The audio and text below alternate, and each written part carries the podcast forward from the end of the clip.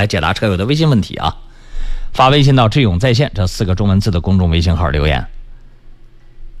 呃，智勇老师说的我都听过，你的微信名字叫这个？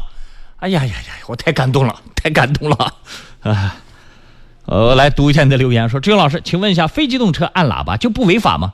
现在机动车市区不能按喇叭，非机动车却能滴滴叭叭按个不停，这个问题有人管吗？没人管，没人管，真的没人管。非机动车按喇叭不违法，没法处罚他啊。但是他如果非法加装不符合标准的喇叭，功率过高的，这个是可以责令其拆除。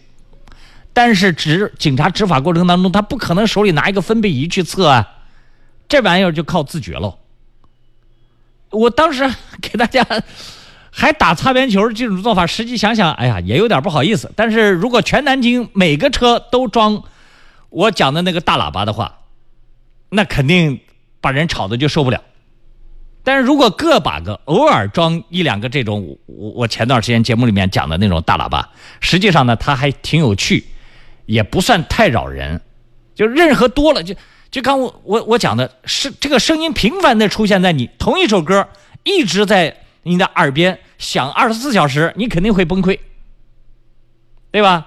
哎，但是突然你某一天听到这首音乐，它出现一次，你就会觉得，哎呀，这首歌好听，我是哪哪一首歌？我我过几天要把它再找回来再听，你就会产生这样的欲望。物以稀为贵，我把。日常生活当中和法律上的东西糅合在一起给你讲啊，你不要把它听乱了、听串了啊。刚才那个事情，非机动车按喇叭那个事儿，我已经给你解答完了，它不违法啊，没法管它。